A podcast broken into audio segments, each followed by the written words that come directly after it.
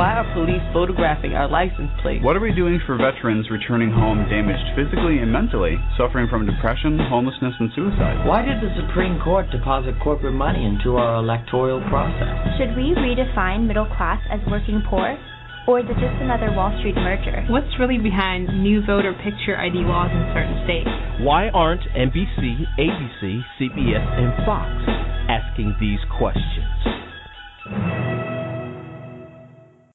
Welcome to the Reasonable Voice radio show. I'm your host, Marcello Rollando, the Reasonable Voice.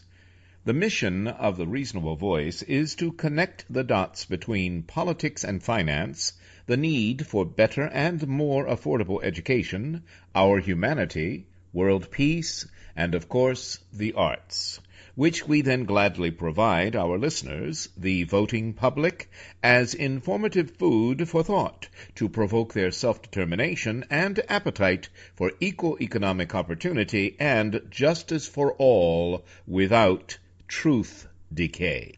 The reasonable voices are advocates prioritizing education, preserving our history, leading by example for a peaceful and prosperous world by evoking and embracing both creative artists and political unity as solutions to our challenges.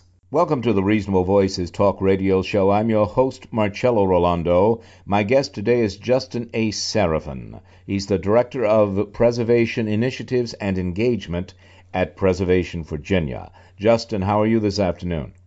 Good afternoon. I'm doing well, thanks. It's great to have you on the show again. It's been a while. Uh, as a matter of fact, I don't know, have you ever been on the Reasonable Voices before? Uh, have I been on this show? I know I've been on your other Uh, show. many uh, times, yes. Several times, yeah. Well, I'm glad to have you on this show. It's a longer format, and of course, it, it reaches the world.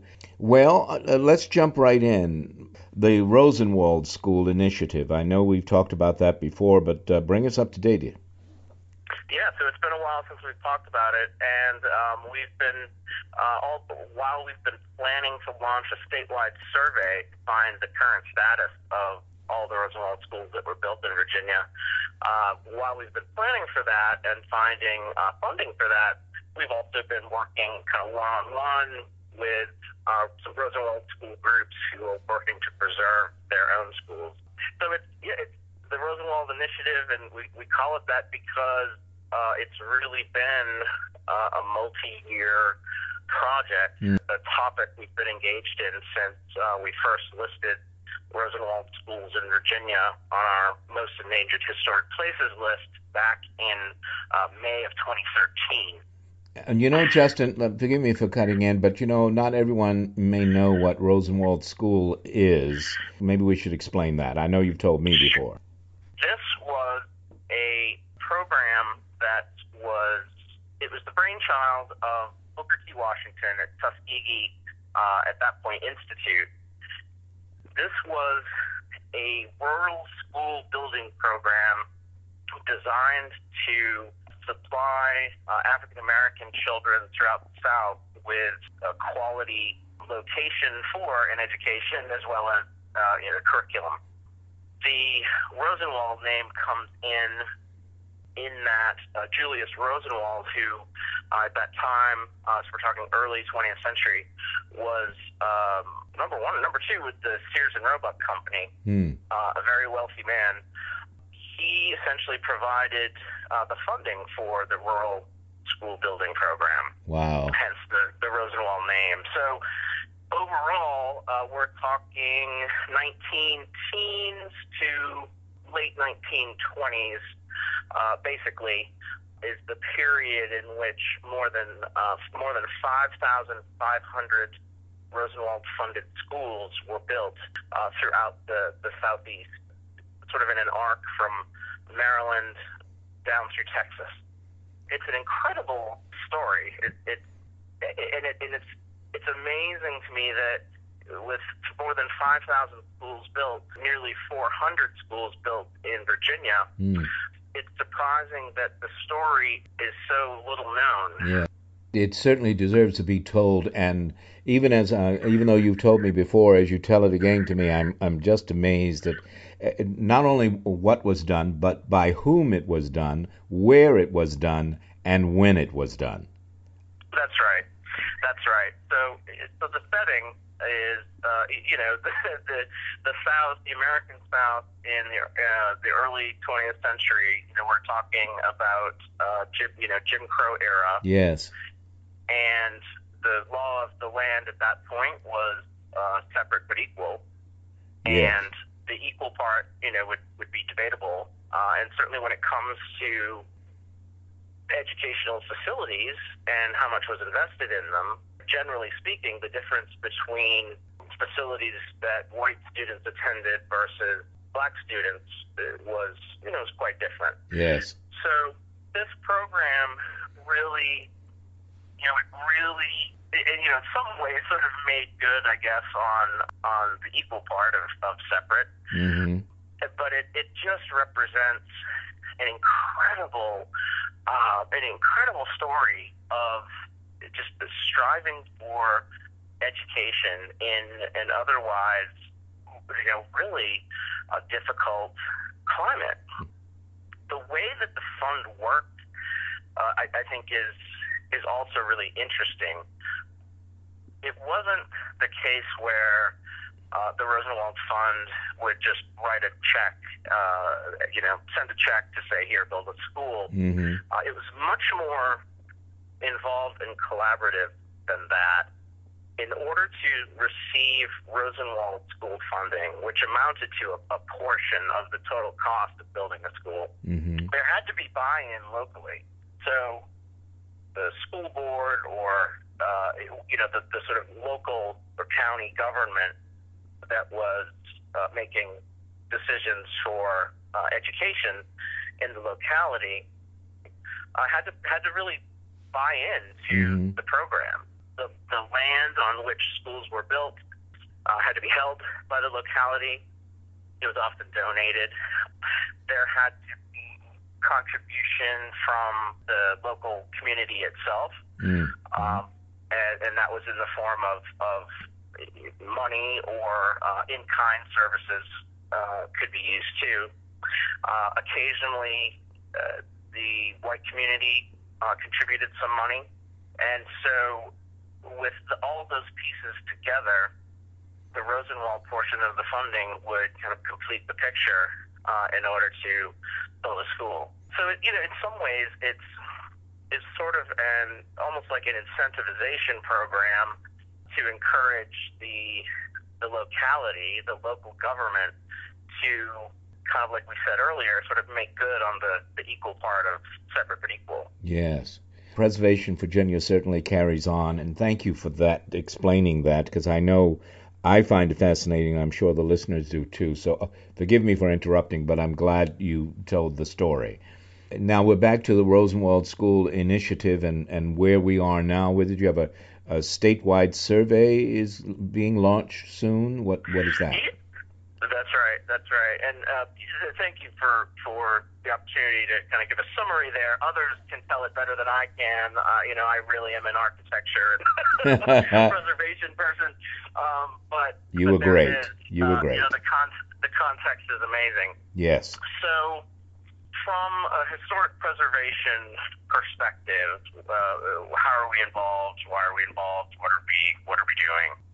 From the very beginning of you know looking at the collection of Rosenwald schools built in Virginia as a resource type and as a really really valuable uh, but disappearing resource type. Our ultimate goal is to you know raise well several several goals one of which is to raise awareness of the fact that, that these these resources exist and to try to prevent any further demolitions of them. The ones that do still exist, as preservationists, uh, we and sort of advocates, we uh, we have worked with a number of schools and will continue to do so uh, on their uh, preservation planning, uh, you know, restoration, ways to uh, look at fundraising and strengthen their their own organization, you know, in order to see a sustainable end result. You know, which is a preserved school that has some some kind of function and use uh, in the present, and you know, with the big idea being that it'll be around uh, for a lot longer. And and go ahead. I didn't mean to interrupt you, but I think you were going where my question is uh, anyway, uh, and that is. As as usual, I, I like this piece of it, and want you to mention it. That it's not just about preserving a, a building, an old school from another century, and having people come once in a while and see it as a museum. It's preserving it and then using it in, in other ways that uh, enhance the local community. Is that about it? oh, I think that I think that's great. And maybe we've got a position on staff for you, Marcella. Um, well, I've just talked to you many times, and I, I'm so impressed with what you guys do.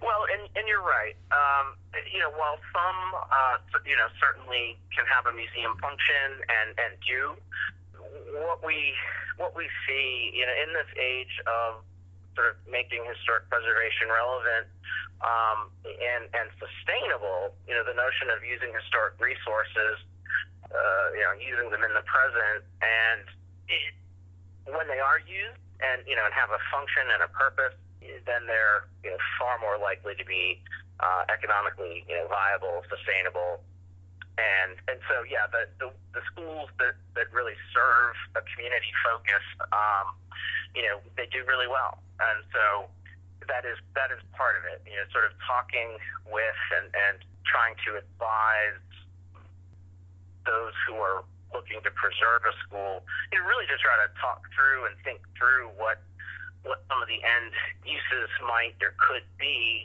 you know, and how to really make the restoration or you know, rehabilitation speak to that and and you know make it make it a usable place. Sure. And, and they can be both. They, you know, it can be a community center. It can be any number of things, while also telling the Rosenwald story Mm. uh, and ha- you know and having an interpretive aspect. So it's it's not like they're mutually exclusive either.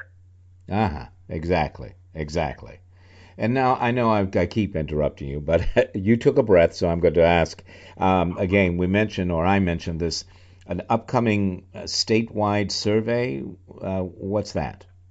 That's right. So, and I got off track, but from the very beginning, uh, we always we always thought in terms of a, a survey uh, or taking an inventory of all the schools that were built to really get to get a sense of what's out there, Mm-hmm. to survey and get the current status of of what's on the landscape. You know, out of that nearly 400 that were built, to be out in the field and and you know get some actual uh, numbers and statistics for schools that survive, how many are once we locate them, you know, are in sort of you know, terrible condition, and are they able to be saved? Uh, right down to locating the exact sites of schools that that aren't there anymore. Mm.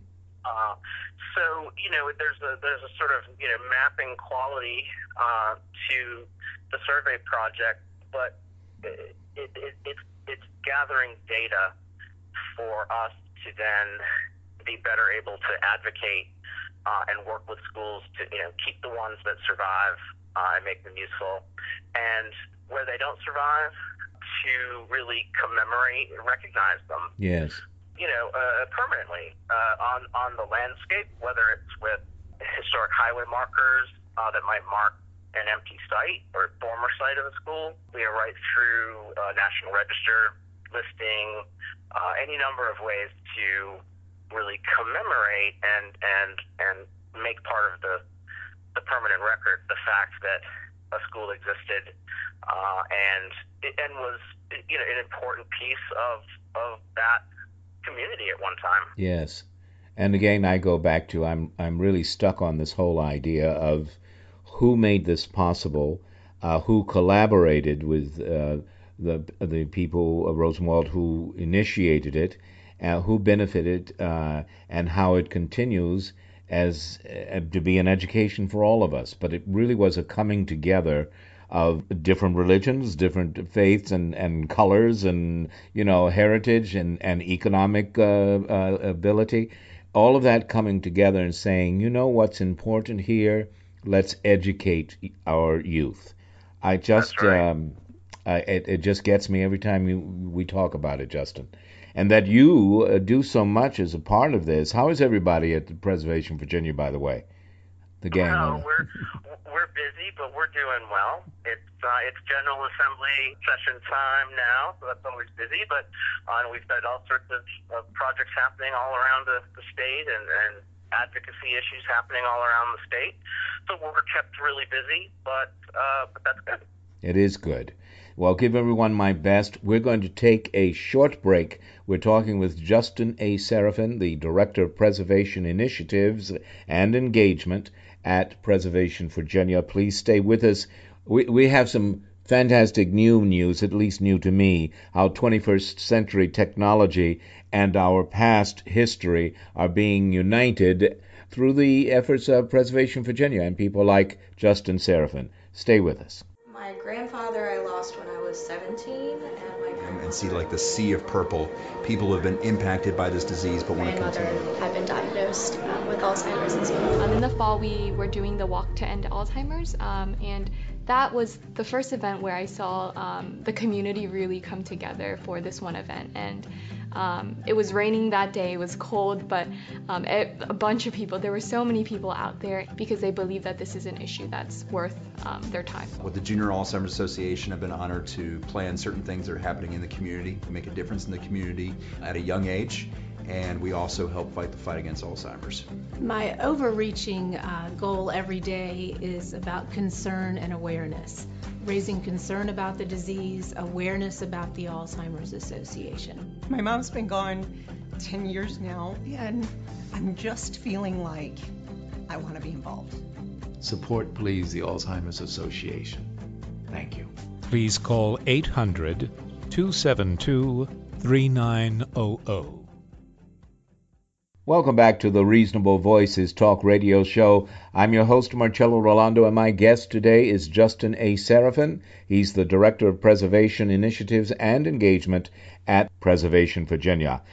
On March 2nd, there's uh, a fourth statewide Rosenwald Network event uh, on March 2nd at uh, and where is that, uh, Justin? We'll we'll mention again at the end, but where is it? Great, that's right. Uh, so uh, Friday, March second, uh, we will be convening uh, what right ultimately is the the fourth uh, statewide what I call our Rosenwald Network uh, meeting, and so this is uh, really stakeholders uh, interested in, involved with uh, Rosenwald schools um, from around the state getting together for a day's worth of programming. Mm. Uh, we are being hosted this year at the Robert Russa Moton School uh, Museum in Farmville, Farmville, Virginia. Yes. Uh, which itself is a is a uh, famous a later period than Rosenwald School, but a, a famous site for looking at the history of African American education in Virginia. Okay, and we will return to this uh, toward the end. I just wanted to make certain, because Justin and I can get all involved in history and we forget to maybe at that time the clock is still ticking. Okay, what I am fascinated about hearing from you lately, Justin, is that this, uh, you know, I, I'm still so pleased when I learn any 21st century technology, and I, I'm still working on being fully in this this century, but the humanities and the history and preservation of history are, are sort of uh, joining forces with or, or mutually benefiting historic preservation through geographic information system mapping technology GIS. What is that? So for you know for for so many people uh, outside of our realm, you know, GIS technology it it's been around. It's it's international. It's the basis of uh, mapping for uh, governments and localities and uh, any you know all across uh, certainly the nation and beyond. Uh, so this this is not new technology by any stretch, Mhm. um, but marrying the kind of survey work uh, that we are aiming to do, and the, the sort of mapping and and sort of spatial you know, nature of that, um, to to use GIS-based uh, software, Esri ArcGIS software, it's really kind of changing how we how we do put these historic resources on the map. Wow. Um, we've had wonderful collaboration and guidance with uh, the Louisa County Historical Society uh, in in developing this sort of connection between uh, this more humanities and history realm and uh, the long established GIS world. Uh, and so it's been really eye opening for me, uh, and it's it's enabled us to create uh, a major, sort of, a really important piece of our statewide Rosenwald School Survey, which is our mobile survey tool. This is available uh, basically any smartphone or tablet, laptop, you know, any device with a web browser and a connection. Uh, this is a, a, form uh, on your phone that can be used out in the field to essentially, you know, survey uh, a building.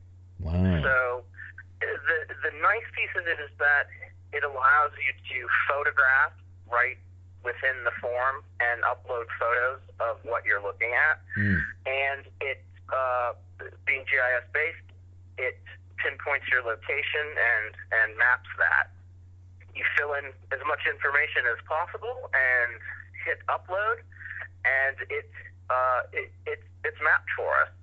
Uh, then we at Preservation Virginia can uh, look at what entries have come in and research them more uh, fully, possibly go out and do more field work if needed.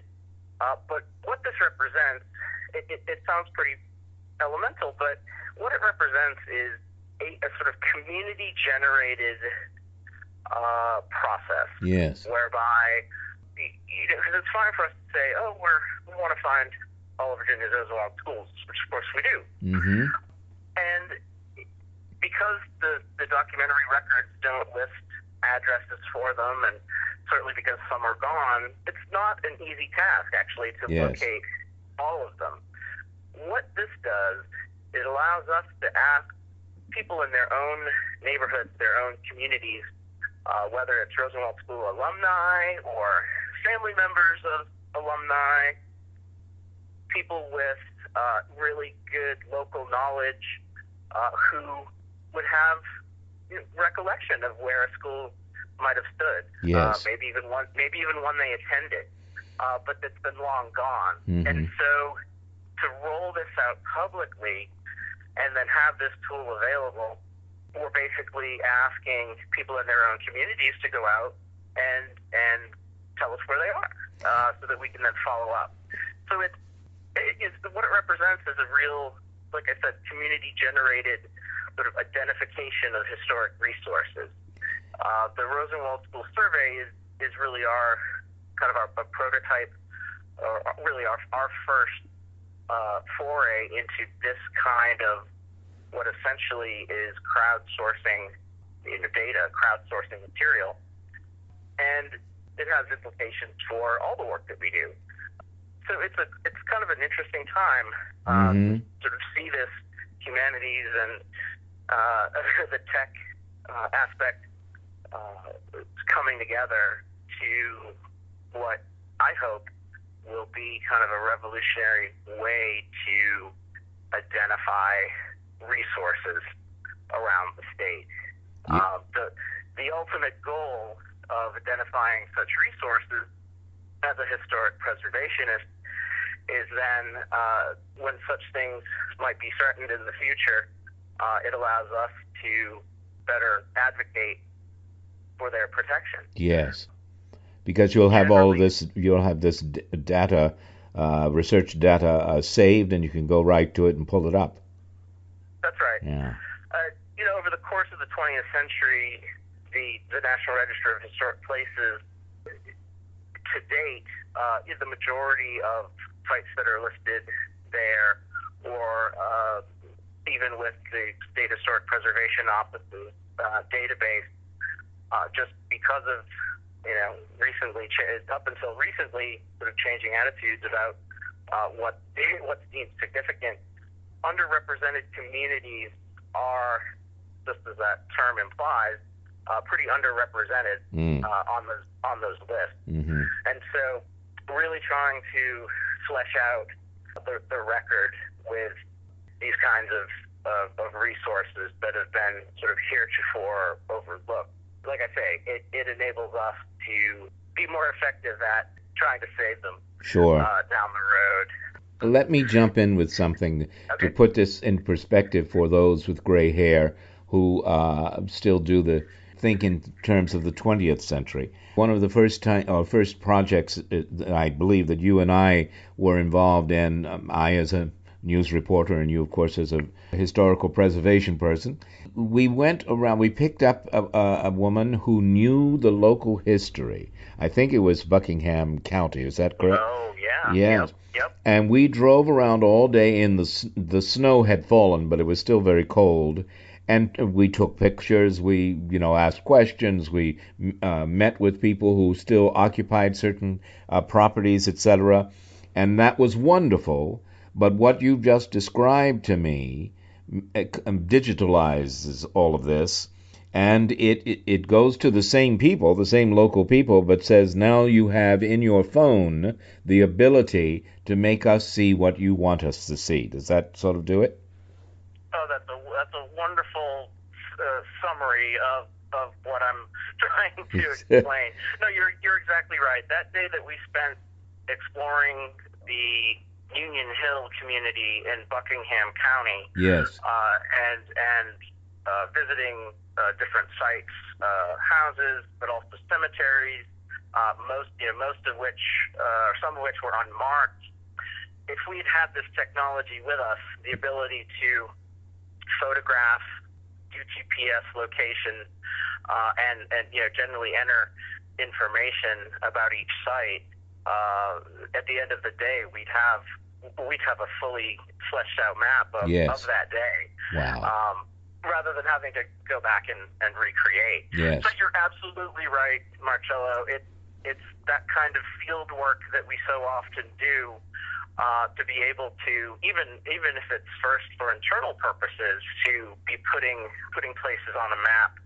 Uh, it, it, it it's going to be a, such a useful tool for us to really be able to just just think in a bigger picture way about our historic resources uh, here in Virginia and how we how we really organize to uh, promote and preserve them. Exactly.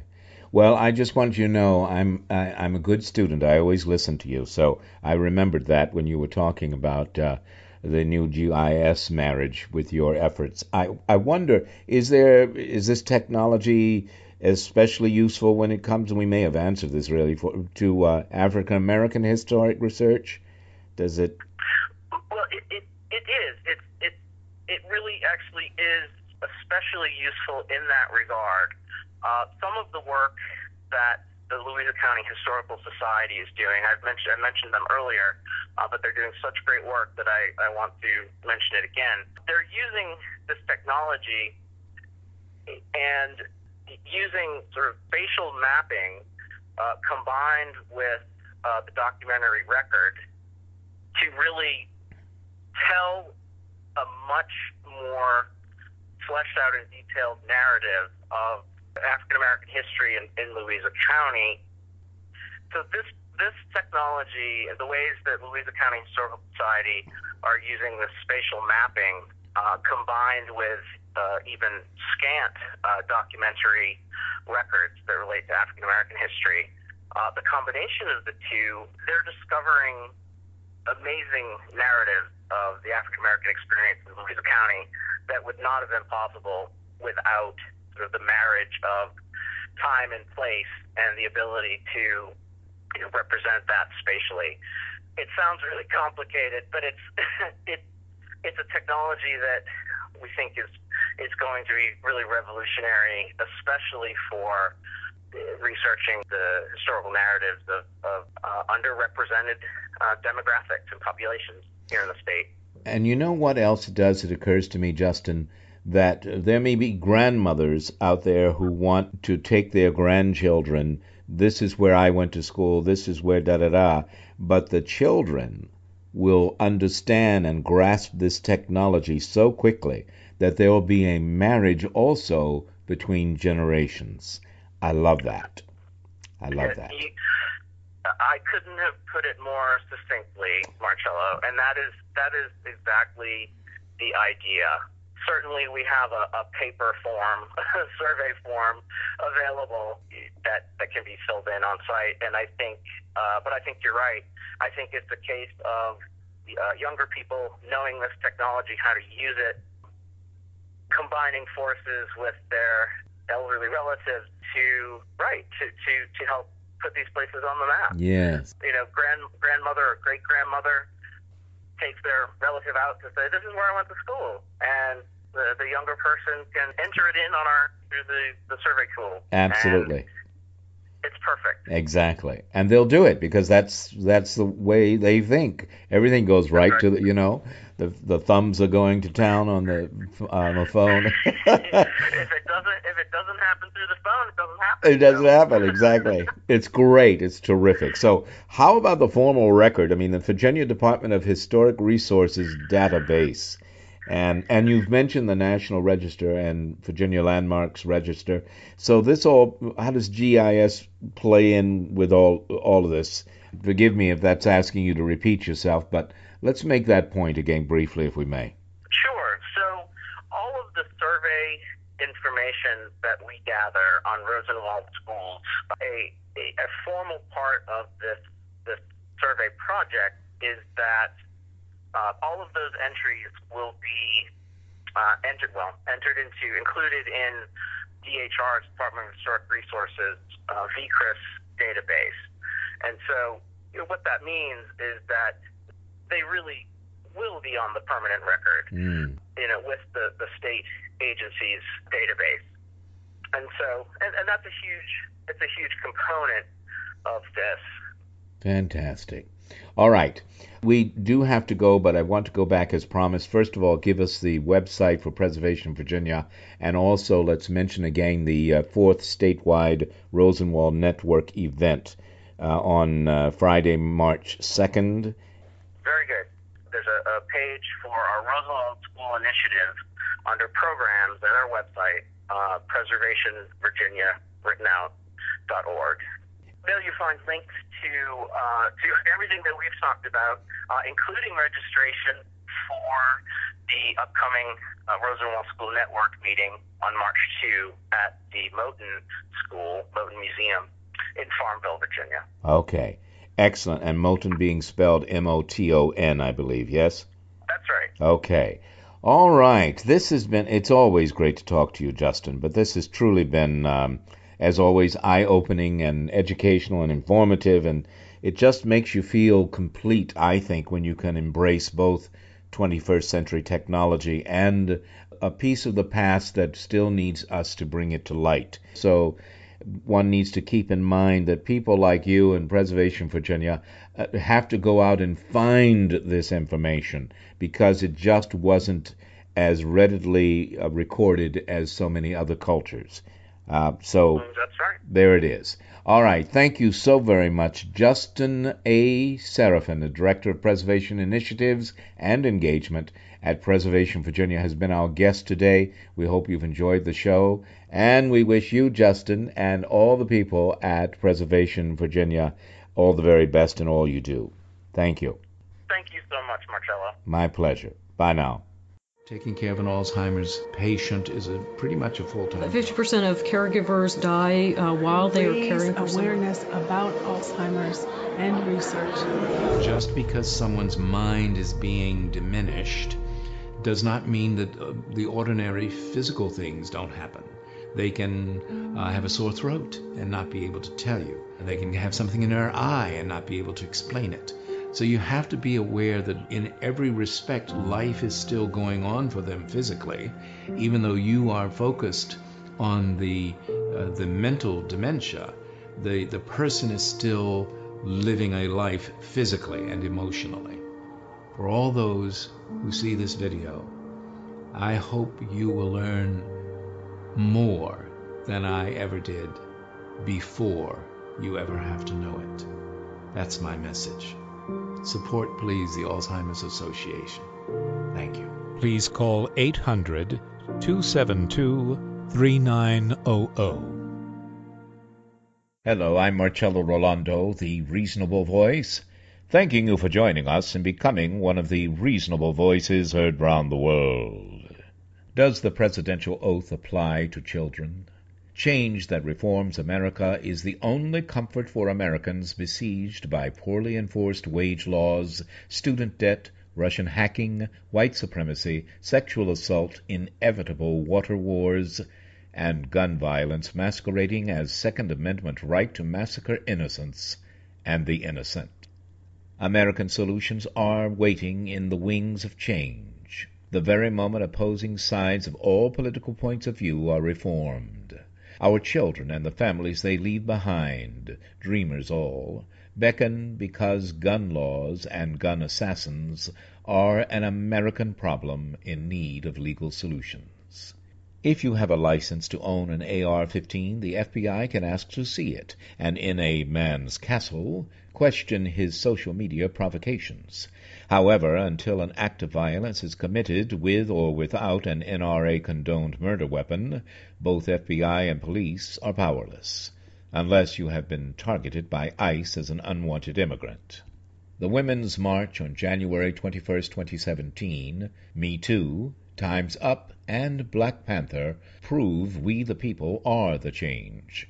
But will Paul Ryan's 115th House of Representatives vote for all inclusive background checks, recognize our union with immigrant heritage, and vote to honor America's Statue of Liberty promise? Upholding justice equality for all life, even after birth, unites us with our children everywhere in lifting a 2018 torch of freedom, a resounding gauntlet at the feet of a rented Congress, gun profits addicted NRA, and a president's den of iniquity calling out all perpetrators of domestic violence and domestic terrorism is what true patriots do.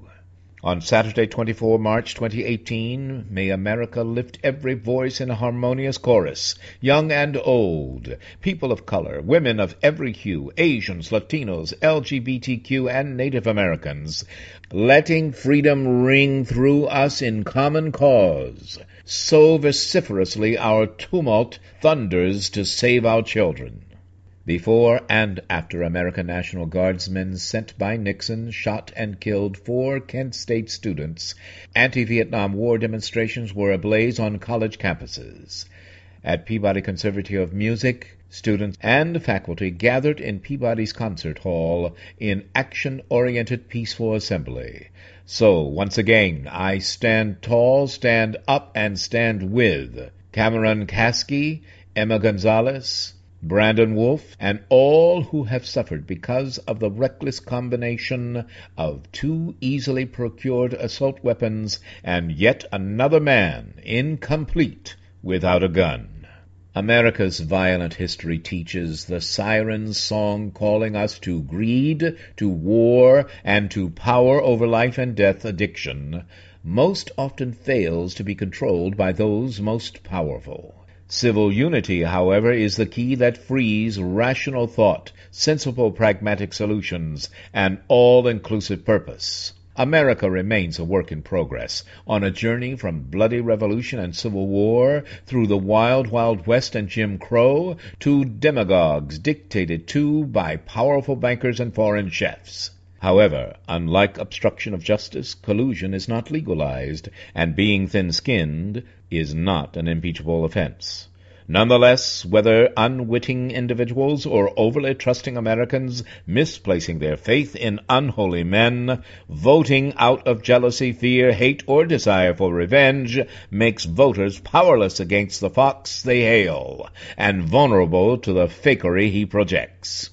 Failing to preserve national institutions protecting even the least of these our brethren is the antithesis to a presidential oath. failing to protect us against tragic family destruction by AR-15 villainy while shooting down our myopic Fourth Estate and our imperfect FBI morphs our founding fathers' American dream into a Laura Ingraham nightmare. Isn't failure to preserve clean water, protect our groundwater reserves, and defend occupiers of American territory from rainmakers like the securities industry, Wall Street investment groups, hedge funds, making rain from our public water for their private pools, a breach of presidential contract with both the 60% of Americans who vote and even the 40% who don't?